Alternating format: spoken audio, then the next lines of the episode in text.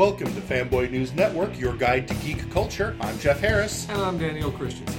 So, a little bit more than a month, Yeah, well, but still, you know, basically, hey, we're getting one done in the month of April. in the month of April, and you know, I was kind of out of town for a couple weeks. So You were, you were, you were having an adventure. I, I did. I had a wonderful adventure. I got to see the, that, the very large array, and I got to go to the Trinity site in North in uh, New Mexico.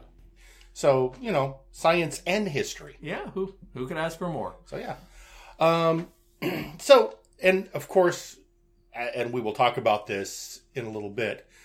Seems lately when we record episodes, the recording is happening right before a big event, but the episode itself will post after the event. Well, we're being very conscientious because this way there is no way in any possible way, shape, or form that we could accidentally give away spoilers. That's that's very true. We're, we're doing this because we care. right. And also because we're you know, lazy. We have the timing that the good Lord gave a turnip. That's pretty much it. Yeah. Okay, yes. Yeah, not really lazy. It's just uh, cycles. Because we try and record this before the weekend, and most major events happen on the weekend. Amazing how that happens. Uh, so last time, uh, just want to touch on briefly.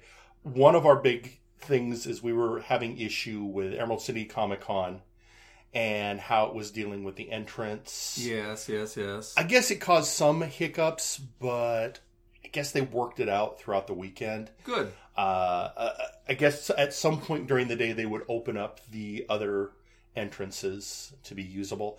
It was just during the initial rush of a day they were trying to funnel it through. That nerd lunch that happens at the very opening of the Yeah, yeah. So uh, I don't know. Um, yeah, it, it it was a thing that happened. Uh, this year's, I I guess it was a good Emerald City. I think the biggest thing that uh, I got as feedback, since I myself did not attend, was it was really weird having one of the major draws of the convention, the celebrity panels, be off site. Oh yeah, being in a separate hotel. Yeah, Yeah, it it was a little weird. I kind of got used to it the previous years uh, because they'd been moving so much of the celebrity offsite, and I mean, not to go too much into the detail, but the fact that they are trying to make those changes after the absolute thinking of words first half is cluster um, that a couple years ago was. I'm glad to see that they're tr- at least trying something different. Yeah. So that that that's good for them. so Um, if if I can interject one thing as far as cons are concerned, Go I'm right ahead. Incredibly happy. They've uh, they've announced the first guest of honor for Rose City Comic Con, and I bought my ticket immediately. all right. Tim Curry. Yes. Yes. It's it's going to be interesting. I I know it's you know ever since the stroke he's Yes. obviously there there are the signs but he is all still there and the stories I hear are fantastic. Yeah. I I'm I'm looking forward to it. The apparently uh, I was looking around on one of his other conventions that he uh, he went to just recently. There is a delay, so there is this system that they have in place where basically you are paying your money and that includes postage because uh, there's no guarantee that it will be actually be signed and handed back to you that day. Whether or not they do that in Rose, I don't know, but that happened at another convention recently where he was in attendance. That makes perfect sense though. Yeah, I mean, dude had a massive stroke. I'm willing to cut him some slack. I just want a fanboy in the same general vicinity as he is for five minutes, and you know, the Spe- especially now that he's an evil Disney queen. He is. He is. Uh, Everyone wants to say he's a Disney princess. Frank wasn't the princess. no, no, no, no. Rocky was- was, the princess. Yeah. Um, but the rest of the story is is that I I okay. So many years ago, I got to see uh, Penn and Teller, Sure. and as they do, they always stay around after the show to meet with fans, talk with people, sign things. And I walked up to Teller and I surprised him, which knowing Teller is kind of saying something. That he, this man's intellect is, and observational skills are legendary. Yeah. But I walked up to him and I asked him for an autograph on the DVD of a play that he directed. Oh, I remember you telling me about that, but the audience has never heard. so- Oh, yes. So several years ago, uh, at the Folgers Library in Washington D.C., which is the National Shakespeare Library, uh, in in just blocks away from the Library of Congress, uh, Teller directed a, uh, a version of the Scottish play Sure. um, where the witches do real magic. Where you know what is this dagger seeing before me is a, a is a famous mag- magical stage illusion, and he has since also done a version of Tempest where Prospero is doing magic. Huh. Yeah. The one of the greatest stage magicians currently active, Exactly. uh, and one of the undisputed masters of sleight of hand. And so I walked up to him with a with a DVD of that, and he's like, "Well, hell, I haven't seen one of those in a while." so my plan, in a much in a similar vein, is while everyone else behind me is going to be in fishnets and corsetry, uh, I am going to hand him and ask for his autograph on my DVD copy copy of Tim Curry as Will Shakespeare Ooh. which was a BBC miniseries before Rocky Horror Picture Show. So we have a very young, very handsome, very flamboyant Tim Curry as Will Shakespeare, and it's lovely. I don't think it comes up a lot in the podcast, everyone out there listening, but Daniel is a huge Shakespeare nerd. Oh yes, oh Uh, yes. I, I won't say what his personal email is, but there is a Shakespeare reference in it. yes. Uh, so, yeah, cool. Yeah. Sounds great. So that, that that that is my happy little moment as far as cons are concerned. So So, what have you seen recently, movie wise? movie wise, ah, uh, Captain Marvel. uh, But I think we talked about that last time. Well, I had seen it. You had. I don't know that you had seen it. Oh, okay. Yeah, Captain Marvel was amazing. Loved it. Ate it up with a spoon. Wish there was more. Um, and frankly, all the haters, I will drink your tears. It is l- laughable that they would be have an issue with we, that. we need to get them liniment. They might have been hurting themselves a lot moving those goalposts. yeah, well, you know, Yeah. So, um, so I've seen a few things. I, I'm sure you have. as as is my one. So this is a funny thing. My wife started a new job where she's very busy, It's and she told me 40, 50, 60, 70 hours something. It's it's crazy right of now. overtime a week. Yeah. and she told me that with what I do with Fanboy News Network, that she completely understands that I need to go see these movies, and uh, I am free from from having to wait for her Oh, on these things and on certain oh. TV shows. She's being very kind to me. Uh, the only one she insisted we'll talk about later. We did catch up because she had a day off. But uh, so I have seen uh, Shazam. Uh, I have seen Hellboy. Uh, And uh, of course, there's the normal seeing interesting stuff on Friday Night Horror. We'll, we'll get to that in a bit. I have also seen, since we last uh, came together, Us. oh, the uh, the Jordan Peele Jordan horror. Peele, yes. So uh, where I want to start is uh, Shazam. Let's let's just start with- Shazam! Start with Shazam. So it's interesting how uh, there, somebody did a piece of artwork commemorating the history of that franchise, and it included characters that were influenced by uh, the original Captain Marvel. Okay. Now that includes they sh- had in this image all the Marvel characters that have had the name Captain Marvel Yeah.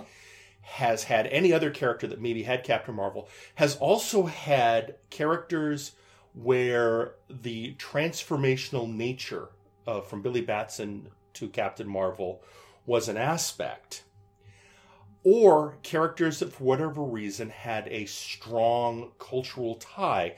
So uh, Gomer Pyle appears in the image from uh, from uh, the Andy Griffith show. Shazam! Exactly, because his his catchphrase was Shazam. So uh, I just that was I, some of that image came out. I went through and I went through with a fine tooth comb looking at that particular image. It was by Alex Ross, Okay. one of the greatest comic book artists.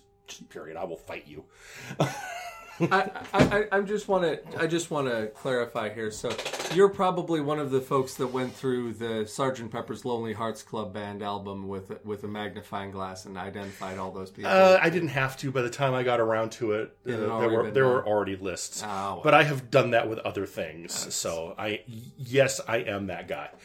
Uh, anyway, so the movie, it's it's technically part of the DC expanded universe, which is the their cinematic universe. Uh, and I say technically because it's tonally very different, even though it re- references events. Well, they have jokes. They have jokes about being in that universe, but Well, it, no, they have jokes. Full stop. It's not. It, that Yeah. makes it uncharacteristic for DC. yeah, it, it is it is a a lighthearted movie. Although, in as with any really good lighthearted movie, it has some incredibly dark moments. See, also, it's DC. Yeah. Yeah. But uh, yeah, no, it is a f- fun movie. It is full of heart.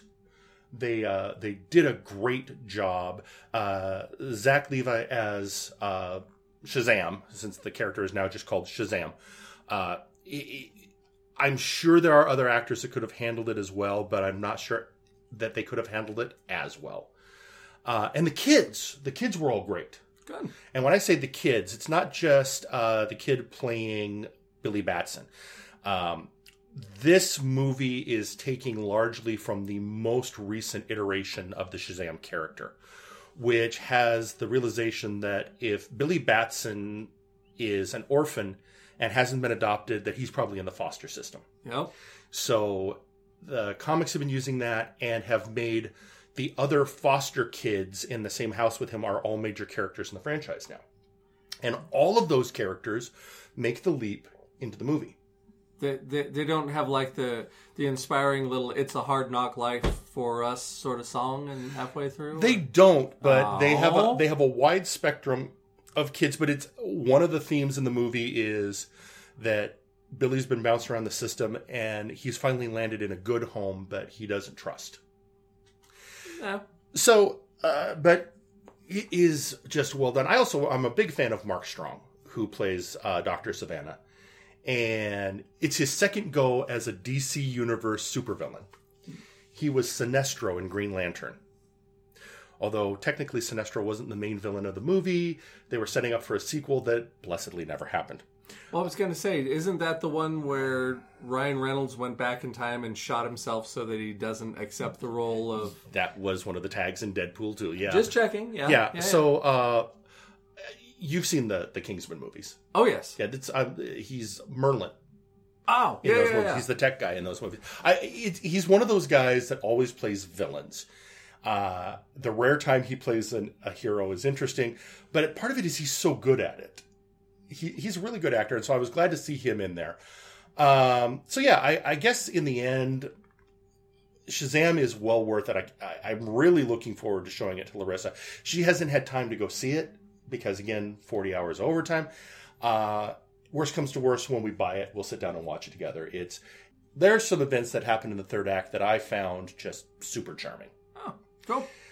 So with that, the um, Oh, okay, I just remembered another movie I saw. okay, Into the Spider Verse. oh yeah, okay. So we- I. I, I don't we talk remember about if we talked. I had certainly seen it. I think we did talk about it, Yeah. uh, but maybe not in depth. I was mostly saying you needed to go see it. It hadn't won an Academy Award yet, It had not won an Academy Award yet. It has now won an Academy Award. and it well deserved it. Um, yeah, it, it's. I I'm hoping it's going to be a game changer in both animation and also in what the idea of uh, what you can put out as an animated movie. Oh yeah. I know that Sony, because they because Yeah. of their deal with Spider-Man, they get to has so far they have announced they want to do a sequel focusing on Spider Women. Good. So Spider Gwen will be the main character, but all the different iterations of Spider Woman. Uh, they want to do a sequel that is bringing back Gwen and Miles in Good. an adventure. And they just recently announced they are just going to straight up go ahead and do a movie of Spider Man Noir. Excellent. Nick Cage is gonna get work. Yeah. So uh, there's a great behind the the scenes bit with Nick where uh, he's recording his lines, and they keep asking for for basically more. And finally, he looks at them. Are you asking me to go full Nick Cage? Because I could go full Nick Cage. If anybody could, it would be him. So, uh, yeah. Uh, all right. So that was Shazam. Uh, Us. So Us is a very interesting movie. Uh, Jordan Peele's 2nd uh, film, and one of the I again, it's it is I remember sitting there going, "Yeah, yeah, this is the guy. I cannot wait to see what the rest of his career is going to unfold like." He has such a command of visual language. Yep. Uh, he knows how to build the mood correctly. He know it's interesting. There are holes in the story, Mm-hmm. but the way he builds his mythology, part of it is they give you an explanation of what might be going on, but the character who gives that explanation themselves isn't hundred percent sure they're right. Well, I mean, you, you think about it. That that's that is one of the classic bits of horror, going all the way back to. I remember you talking about a Lovecraft movie hmm. millions of years ago, and it's the whole idea of your brain will fill in far worse than what they could ever show on the screen. Well, but this is even just you know the what's happening, yeah, the explanation. but they're they're uncertain, which adds to the tension. You know, if somebody just said, "Oh, it's because of this," no, you don't know. You're constantly trying to figure out. That's what uh, that's what drives it. Yeah. Uh, the one thing I am sure of, outside of Jordan Peele is a fantastic director, yes. and I want to see more, is Hollywood. He has shown you the way. More starring roles for Lupita Nyong'o. Please, This- where she's actually on the screen and not just a voice. yeah, no, and she owns. I mean, not to d- to decry the rest of the cast. It's a great cast, mm-hmm. great performances across the board. Winston Duke apparently cannot appear on screen without the fangirls once again declaring how, what a snack he is. Oh, he's more than a snack, and I'm straight. So yeah, uh, and but she is just it is what she does with that role, and and again she just she can command a screen, Oh yeah, just command it, and so I'm hoping that this is going to be people going yes because she hasn't had a starring role since Twelve Years a Slave. yeah. So this is just right there. Um, I also noted that uh, apparently Jordan Peele's good luck charm right now is casting actors who appeared on The West Wing. There's nothing wrong with that. Yeah, because uh, you know Bradley Whitford in uh, in Get Out, Elisabeth Moss in Us, Oh, um, yeah, because because she was President Bartlet's daughter. yeah. Uh, of course, since with *Handmaid's Tale*, she's known for so, and *Mad Men*, she's known for so much more now. True. But still, I did notice that. Huh? Interesting. She her part isn't huge, but it's another case of, and it's a. I remember thinking when her character first appeared on screen, this is really what you're using Elisabeth Moss for. But then things happen later. It's like, of course you needed an Elisabeth Moss for this role. Well, just- of course you did. I'm. There's part of me that's a little worried to find to see what he has in store for Martin Sheen, but okay. I'm more curious what he's going to do with Richard Schiff. See, Rich, I yeah, that could be fun too. Yeah, So. yeah. Of course, I know the person who wants a job is Josh Malina, but that's a whole different thing. Um, well, since I'm, I'm running through the movies, uh, did I did I jog any other memories for you, or should I move on to Hellboy? Yeah, move on to Hellboy. All right. So Hellboy, and I think one of the reasons I saved it for last is Hellboy is a perfectly serviceable movie. Wow, I think that counts as damning with fight praise. I knew, and I knew that's what I was doing. The the problem that Hellboy has, one, it's not Guillermo del Toro. well, that's that's that's a huge problem. Two, uh, the director, I, I, it was a troubled production. He may have actually been fired partway through. I don't remember. Uh, he was. There was certainly trouble behind the scenes.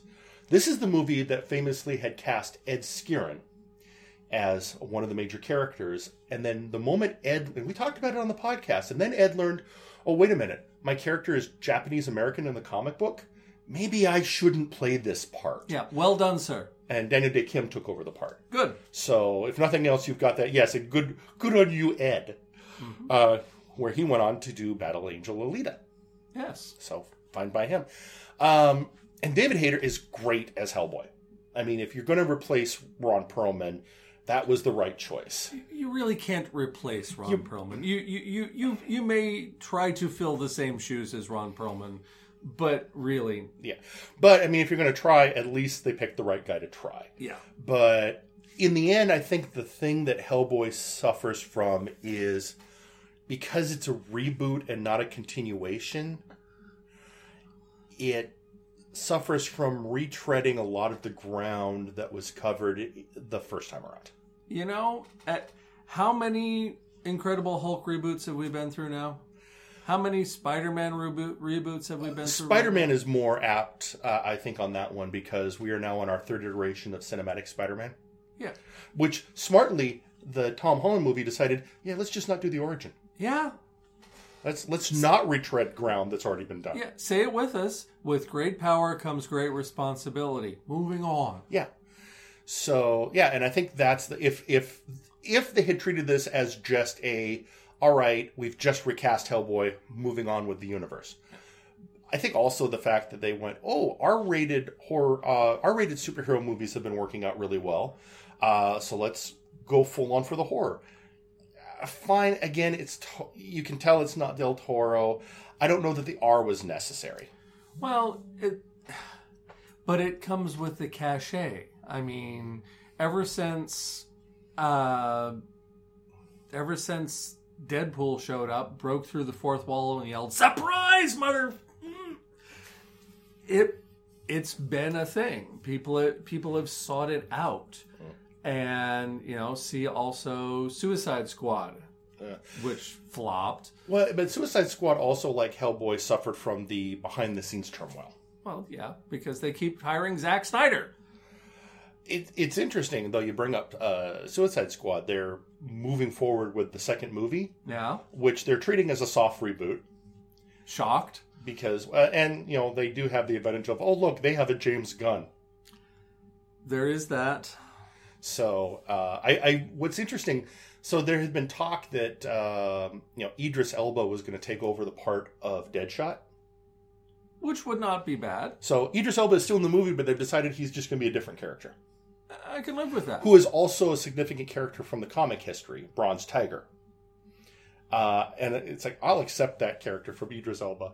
I, I will accept just about anything from Idris Elba. He's a, he's an incredible actor and he needs more work. Y- yes, Yeah. yes, yes, agree.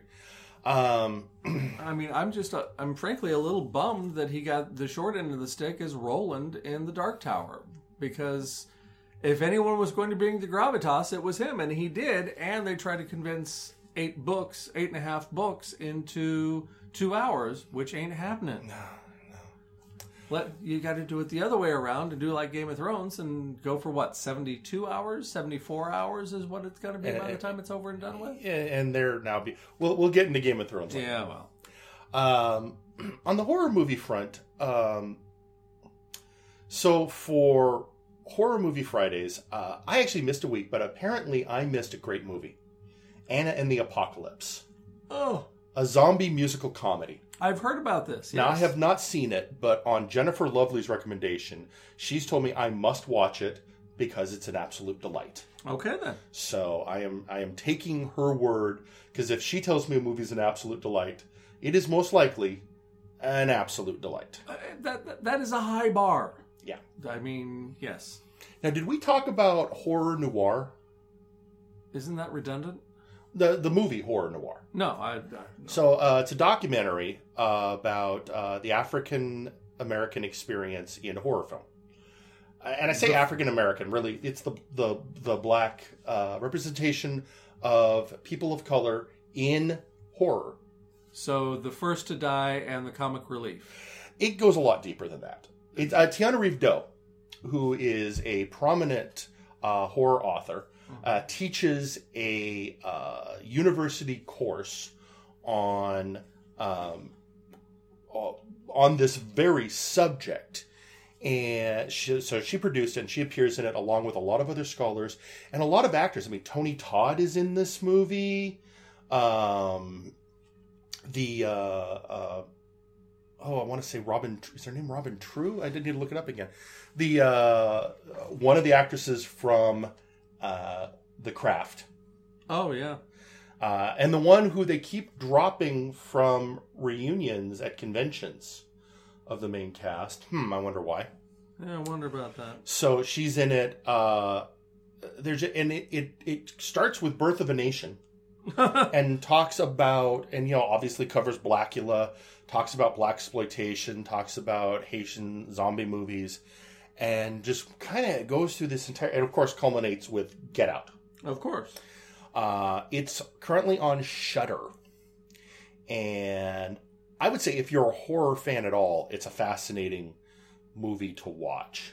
Uh, yeah, it is well worth checking out. I mean, Jordan shows in, uh, and it's, I'm sorry, it's Rachel True. I was saying Robin True. I had the first letter right. Um, so yeah, it, it's it, fascinating. Um, it's always interesting watching documentaries about these kind of things, uh, and that's one that's great. So moving on to TV, Okay. and since we're kind of on horror, Uh-huh. uh, you've seen What We Do in the Shadows, the movie. I, I would no more count that as horror than flap my little bat wings and fly, but yeah, okay. It's vampires. it may not be horror, but it's vampires. So uh, FX now has a uh, spin-off TV series Yes. by the same name. And I've started watching it. It's sort of become event television in part because, let's put it this way, on Horror Movie Fridays at Jennifer Lovely's house, um, we usually end up watching that week's episode as part of the night. As well as you should. It is well. So here's the thing: it is the creators of the original movie. It's Taika Waititi and uh, Jermaine Clement. Uh, Taika because he's busy being Mr. Hollywood. He even said when we were putting the series together, I was doing Thor Ragnarok, so Jermaine had to do the heavy lifting. Yes. So um, And but- Jermaine was busy be, be, being shiny. Yeah. So it's especially the pilot, but really the series, it really does feel like a continuation from the movie with new characters. The Okay. tone is the same. Uh, all of the aesthetics are the same. It's basically the same concept, the same everything, just with new characters, not just new actors. Yeah. Uh, it's it's so the f- movie was vampires in New Zealand, and now it's the documentary uh, crew are following vampires in America, Okay. and specifically Staten Island.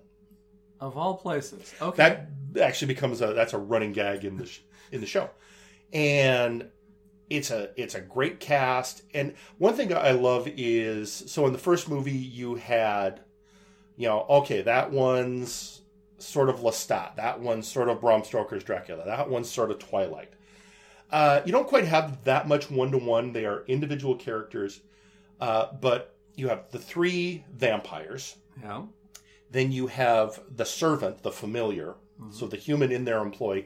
And then you have an entirely different kind of vampire, an energy vampire, who who lives with them and is tolerated because he's the only one who because he can go out in the day and have a real job, so he's the only one that can actually pay rent. Yes, but you got to say the rest of the punchline because this So is what he- had me howling through dinner. So so the energy vampires are able to feed off of people by either boring them or annoying them. So he is this nebbish office drone who works at a soul crushing cubicle farm. Or as he calls it, the feeding ground. Does he have a red stapler on his desk? I I, I- need He's- to know this. I mean, no, but he's like a more aware version of that character. He's got a very monotone voice. The the the guy playing him is pitch perfect. I can't uh, I can't remember any of the. You know, it's sad. Other than Matt Berry, I can't remember any of the other actors' names right now. oh well. You'd think I would prepare more for this, but No. eh.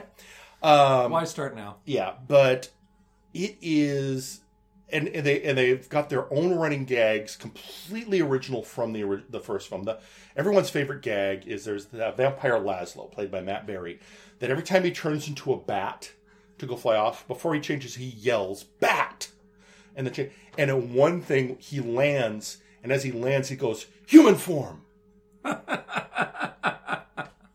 and yeah, Nobody else does it. Nobody else him. does it, just Okay. him. And yeah, and and then you've got other, you know, uh, Nick Kroll appeared in a recent episode. Um, Doug Jones has appeared a couple of Oh times. wow. It it and they've talked about other actors they'd like to get involved and what kind of vampires they'd like to have them play because they can. Yeah, I was gonna say. And so yeah, no, it's it's a delight, and I would highly recommend it. Um, the um, I, I guess the other big thing that's out there, there's this other show uh, some people might have heard of, has some dragons in it. Uh, That doesn't narrow it down, uh, unfortunately. it really doesn't. No. Uh, so Game of Thrones. Oh, Dinklage, Peter Dinklage, Peter Dinklage, Peter Dink. Yeah, what? Uh, now I'm unfortunately not able to uh, watch it. Right. I currently do not have HBO, so I am following through spoilers because you know otherwise I'll just be culturally lost. Um, Well, suffice to say, there we we are two episodes in. Um, it was interesting because for a ga- for a series that has spent the last seven years brutally murdering everyone on, on a really regular basis. I have to say it's a little disconcerting that we've gone we're two episodes into the final six and no one's died yet. Yeah, but here the next episode might be a bloodbath. So It's that's- going to be 90 minutes of a battle scene, yes, and that that that's what's disturbing everyone, and we're all just kind of sitting here rocking back and forth. And my wife and I have started a uh, a rewatch of the the going back to season one, uh, episode one, and going through so we can you know have probably a, a good last farewell to several of the people who are probably going to buy it next episode. So and yet everyone seems obsessed about the fact that Arya Stark had sex. you know, I Sorry if that's a spoiler, everyone, but it's everywhere. I don't know how you could avoid it. all I will say is a grown person. Character is 18 in the show. Char- character is 18 in the show. Char- actress is 20 plus in, in real life. B. Let's just say, shall we, that for a television show that has frankly prided itself on the amount of sexual assault and other questionable things of the same in, in the same ilk um, the whole concept of somebody who is act uh, of a woman who is actively and consciously making sexual decisions for herself um yeah shut up Yeah. Let's, Yeah. get, let's get rid of this puritanic. And I think part of it is when you know the character is first introduced, she's an innocent child, and the actress was really young, and it's like, okay, both grew up, yeah and hey, she was given agency, yeah so just step off. Yeah. Well, and frankly, you know, I, again, somebody was like, "Oh, the this is the the the uh, when the the last chance for everyone to be happy," and I'm like, "Dude, have you watched the last seven seasons? the The last time that everyone was together and happy was five minutes before the pilot." Yeah, th- th- th- this is Maybe the first couple minutes of the first episode. I, I, I want the guy, the, the narrator from the series of unfortunate events to show up and say, you know, nothing is happy. Everyone is going, yeah, everything is horrible. You shouldn't watch this. You, you, you need that sort of a. Warburton isn't his name? Patrick? well, that's Patrick Warburton, the- the character of Lemony Snicket. Yes. So that's Yeah. that's what you're looking for. You need Lemony Snicket to come in and go, turn away, Yes. go back now. Yes.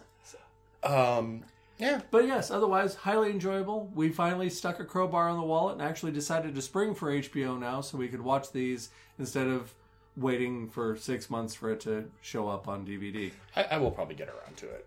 Dude, come over to my house. Uh, speaking though of shows that occasionally have dragons, um, the season four finale of The Magicians ah, yes. just aired. Now, this is the the kind of the reverse. This is the show I know really well. Um, so, The Magicians is based on a book series by the same name, uh, where the It's Lev Grossman, isn't it? yeah. Yeah. And the showrunners had the brilliant idea of taking the basic premise and then going, yeah, let's retool it to make the characters less annoying. Hey, well, having read Lev Grossman in the past, yes, that that, that would take some doing, but hey. Well, so what, the first thing they did was the books are first person narrative. Yeah. Uh, obviously, a TV show isn't going to be. They also decided to, instead of just focusing on the one character, make the show a true ensemble. Yeah. Uh, and yeah, they just sort of. I think one of the things they said is you know the less fatter, flattering uh, uh, depictions of some of the characters in the books. That was just the character's point of view of them, and in the show, it's like no, it's nowhere near that bad. Um, but it has become a lot of people have been calling it this generation's Buffy the Vampire Slayer. Oh, that would explain why I've been pathologically avoiding it. Yeah. okay. It is it is very popular. It is very I love it. It's very imaginative.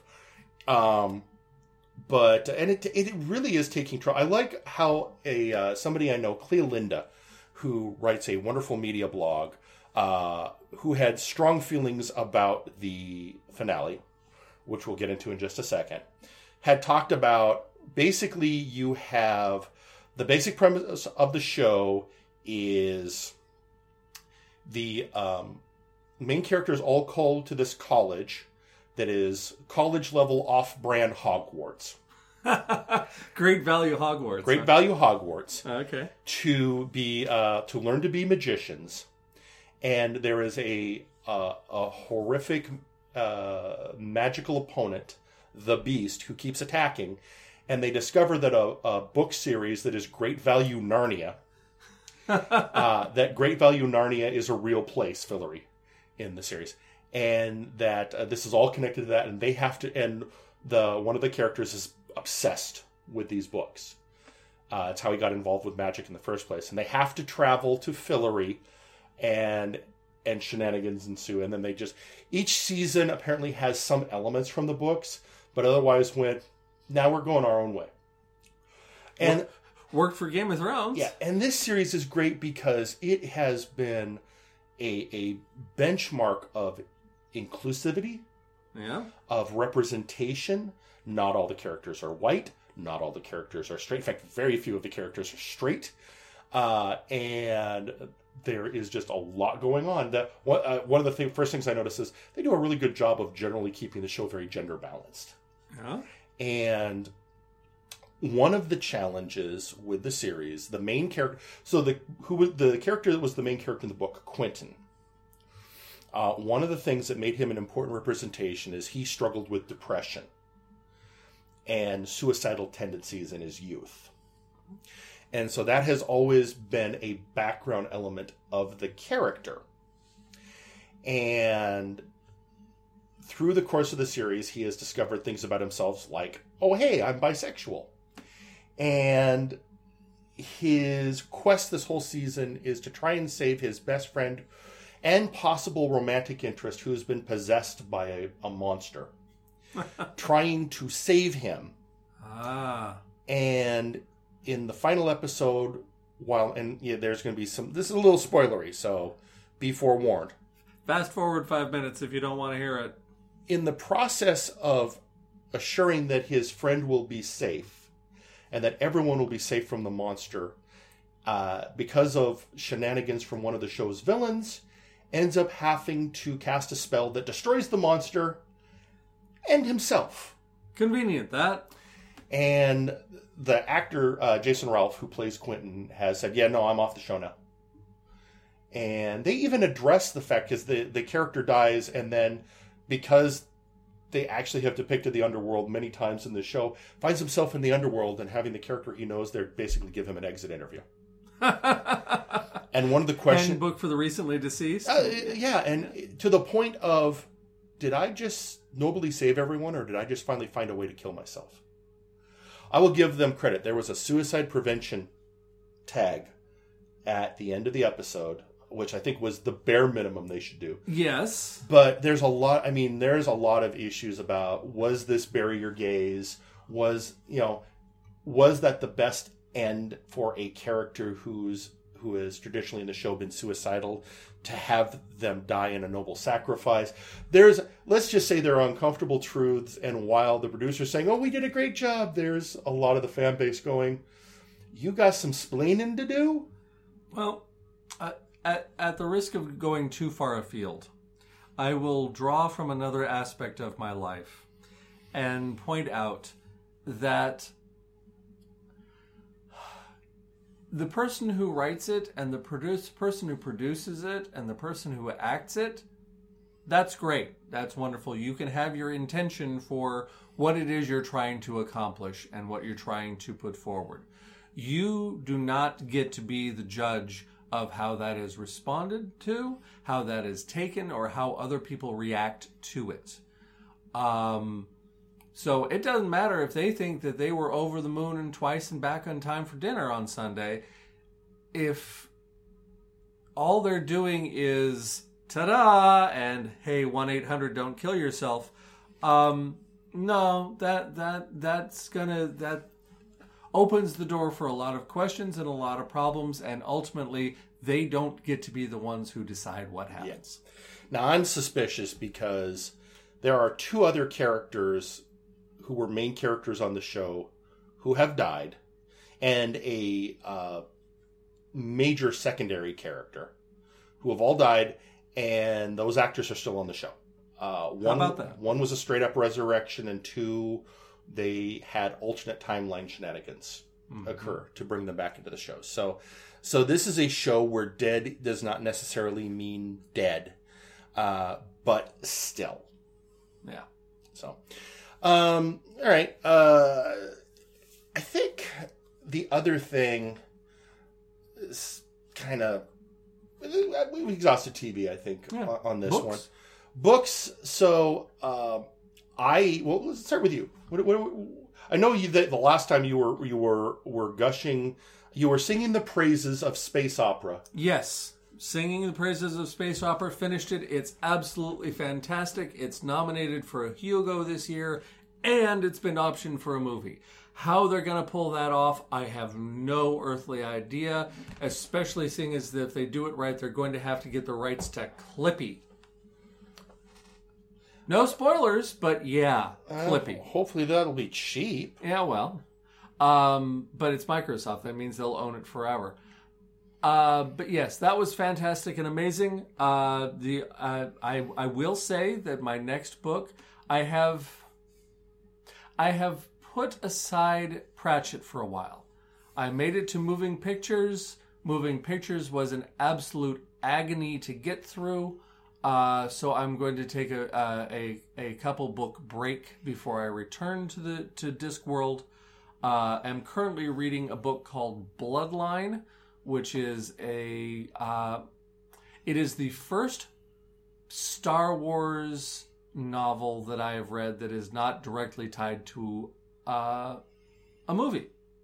It's Okay. it's it's one of the expanded universe or whatever you want to call it. Sure, sure. I've read. I did read several of those. Yeah, and it's it's believable. It's passable. I had had it handed to me, had it handed to me because it was. Uh, there is some not so subtle commentary about politics in Star Wars versus politics in America today.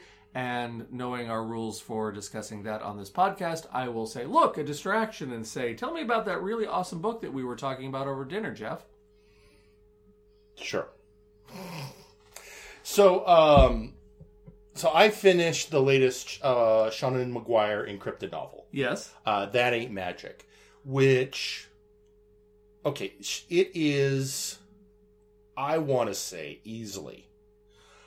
The climax of that was so moving because she took something she'd been working on for the last seven novels. Seven. This was like the eighth novel in the series. That's impressive. uh, and yeah, and had brought it all together in one great moment. It's it's a fantastic moment that is completely earned. I, I don't want to spoil it because really you should read the series because when we get to that moment, it's like, oh, that's just perfect. Um, and it's you know she's you know the the the it can be rough on the heroes, but uh, she believes in her heroes Yeah. and so and i know like you can listen to last episode to hear my description of the series uh, but it was a for where we are now it if it was the last book in the series and i know it's not she's already announced the next book in the series but if it was the last book in the series it would have been the perfect finale Well, there you go. so uh, praise on that and then um, i do want to read space opera Yes. but uh, I've decided my next book is actually going to be I want to start another one of her series. So the next book I'm going to be read uh, is called Every Heart a Doorway, uh, which is uh, part of a series she calls The Wayward Children, Yes. And I think it's the only book in the series out right now. And this one, just because I love the concept, it's a boarding school for children who find who have found doorways into other realms to like fantasy realms. So in other words, it's a boarding school for Alice in Wonderland and the Narnia kids and Uh-huh. any any kid who's found themselves, you know, through the looking glass or into Never Never Land. See, that's a surprise because I know she had done those books on Wendy's uh, in the in the Neverlands universe. So I'm surprised. I'm surprised that there's not a crossover there. There might be. I haven't read it yet. Oh, she okay. she has been known to cross. Her, let's put it this way: she has a book called Goblin Market, Yes. and there is reference to a film Goblin Market in the previous InCryptid novel. so she is not above doing that. Oh, well, yeah, a little self insertion never hurt anybody. You might go blind if you do it too often. But So uh, on a related note, speaking of Seanan McGuire, uh, for those of you in the greater Puget Sound region, uh, she will be giving a talk and signing autographs at Third Place Books uh, at Lake Forest Park uh, on Saturday, May the 4th, is it? it? It's the first Saturday in May. So, and this episode will be out before then. So that's yeah, damn well better. yeah. There's, and there's our one swear word. okay. I don't know that damn counts. Really? If you can do it on network television, I don't count it. Oh. You can say damn on network television. Well, in that case, so Sorry. when you went cluster earlier, that was that was as close as we're going to get. Um, yeah, so that's that's, and I know uh, we were discussing. Uh, so you had introduced me to the novel. Uh, All those explosions were somebody else's fault. Yes. Uh, you got me to read that, and I have since read the sequel. They promised me the gun wasn't loaded. uh, you said tonight you were probably going to take a head towards that. Oh yes, definitely, Uh, definitely. so, um, so I think the other thing. uh, So, okay, um, as we had been teasing earlier, we are recording this episode at this moment in time. The clock I am looking at is saying it is eight thirty on April the twenty fourth. Happy birthday, Shakespeare. So this weekend, Avengers Endgame is opening. Dun dun dun. And this is th- this is the culmination. What's interesting is Kevin Feige has come out and said that all the movies up till now and this one will be collectively known as the Infinity Saga. Oh my. Uh, and thus he is saying this is the culmination of everything they've been working on since Iron Man. Wow. Twenty. How many movies? 21. Blackjack. and that going forward it will be a new saga. So this is theoretically tying up a lot of loose threads. So there's been a campaign going on A lot of loose ends. You mean a lot of dust that they're going to? Oh, sorry. that basically is don't spoil Endgame, Yeah. which I find interesting because I got a, a, a notice on Twitter. One of the people I follow, thank you Nash, um, stated there's a new uh, promo clip out there, new promo Yeah. uh, uh, trailer, real quick one that's showing up on Instagram that has a major spoiler in it. Even though it itself has, basically, you will know the fate of one of the characters in the movie if you watch this this bit. How it got past editorial control, we don't know. So I've been studiously avoiding any even videos that show, because I would like to. So here here's my weirdness with me and the Marvel Cinematic Universe and this movie in particular. I've read all the comics Yeah. you know, I read Infinity Gauntlet and Infinity War and Infinity Crusade.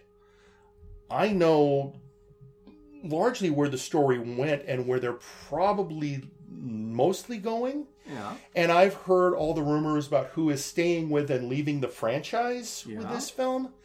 I can make a lot of extrapolations because I have a brain, but I would prefer to still like to see the execution and how they do it and not be just told, oh, by the way, blah. Uh, by the way, Jeff, that was a terrible pun. Yeah, thank you. The execution. I know. Hey, you know what? I'm. I'll take it. Yeah. Um, so, for myself, I am actually going to see Endgame tomorrow night at a preview showing at the Rodeo Drive-In. My friend, you are a nerd. I am a nerd, but hey, I will get to see Avengers Endgame with my own snacks, with, with a bucket of chicken, and no one's kids around me asking mommy and daddy, what's going on now? yeah, that, well, this is the Marvel Universe. More than likely, you've got the parents asking the kids what's going on in Still, movies. somebody asking what's going on now, and I don't want to hear it. Yeah. So uh, I am I am quite looking forward to the moment the drive-in announced. So this is a, a drive-in has three screens, Yep. and right now until mid-June is only open on the weekends. They are opening special on Thursday just for this. One showing. Uh, somebody asked, "Is it going to show on all three screens?" And the answer was, "It will show on as many screens as we need to show it on to accommodate however many people show up." which is great and wonderful. I, I yet another reason why r- drive-in movie theaters need to be celebrated and kept in business. I also love that. So the weekend. So um, one screen is going to the main screen will have Endgame as the main movie, and I forget what the second feature is. I don't care. The second screen will have Dumbo as the main movie, and then Avengers Endgame as the second feature. yeah, The third screen will have Captain Marvel as the main movie, and then Avengers Endgame as the second feature. see that one's gonna that you know as well as I do that that's the one that that's gonna have the most cars in the lot. Which is interesting because it's the third screen. Although it's interesting, I always notice the third screen usually has the horror movies. Yeah, I think the th- I've not seen anything on the third screen yet, but I think the third screen is the one that's the hardest to see from the freeway. how about that? So anyway, so that's my plan for for seeing Avengers Endgame. Can can I interject one thing real Sure. quick? Th- th- this is kind of a public service announcement from from your nerds here at the Fanboy News Network. Um, Jeff mentioned it in passing as far as the not having to deal with little kids talking. Let's just talk for a moment about the fact that you're not supposed to talk in movie theaters. Um, that's been a recurring theme just recently. I what was it? My wife and I went to see Aquaman while I was home uh, over Christmas, and the entire row behind us were had a running commentary about how pretty Jason Momoa is. Now, I'm not saying that Jason Momoa is not pretty. He's easy on the eyes. And I'm saying you don't talk in movie theaters. We've gotten so used to talking over movies because we're at home or because we're in, you- we've got Netflix or because we can pause it and rewind it if we want to if we missed something.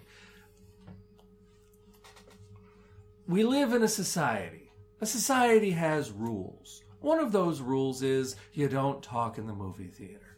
There. Thanks. Do you feel better? Yeah, I Good, did. good, good. So, um, yeah, I suspect that one of the first things we'll talk about in our next episode will be the fallout of eh, probably not even a review because it'll be out long enough. There's no point in actually reviewing Endgame.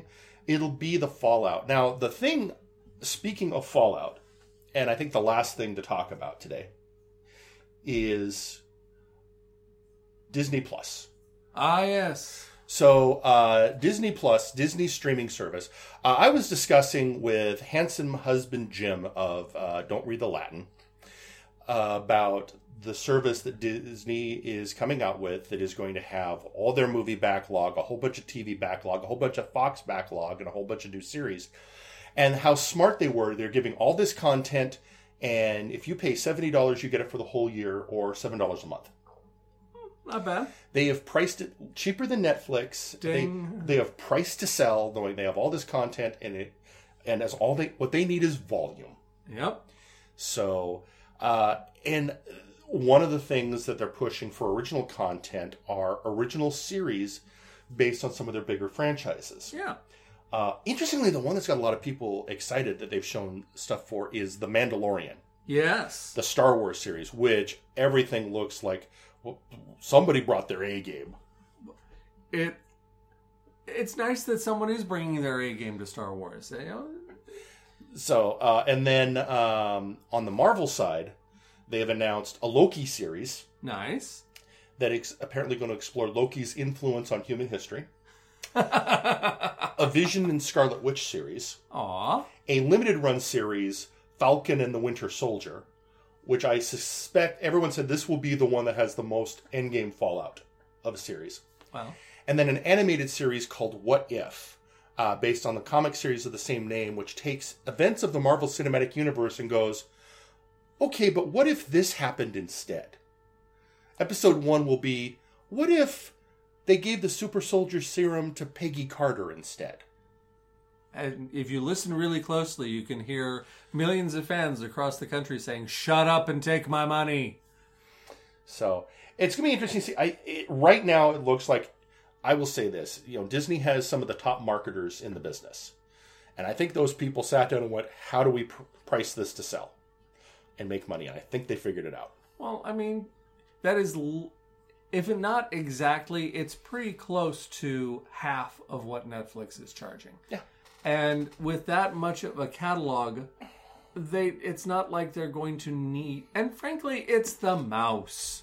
Come on, let's think about this. I mean, you've got a whole catchphrase for that. The- in the name of the mouse thou shalt be entertained it's it they, they know how to do it and they know how to drain every last penny out of you and make you have a good feel like you're having a good time doing it that's what they do Sure enough, probably a year from now we'll be discussing well Star Wars Galaxy Edge because my hope is I'll have visited it by then. there's a new hope There is. So, with that, on that note, I think it's best if we shut this episode down. and shut me up So, uh, I didn't say that out loud. So, everyone, thank you for listening once again. Uh, if you want to get in touch with Daniel and I, uh, we can be reached at fanboynewsnetwork.com. Uh, just go ahead and leave a comment uh, in the uh, notes section. And we'll be back theoretically in about a month. Eh. happy spring everybody Take care. This program is produced by Jeff Harris and Fanboy News Network and is copyright 2019 to Jeff Harris and Fanboy News Network. All rights are reserved, including rights to copy and redistribute this program. All music in this podcast comes from the Footage Firm and is used under a royalty free license.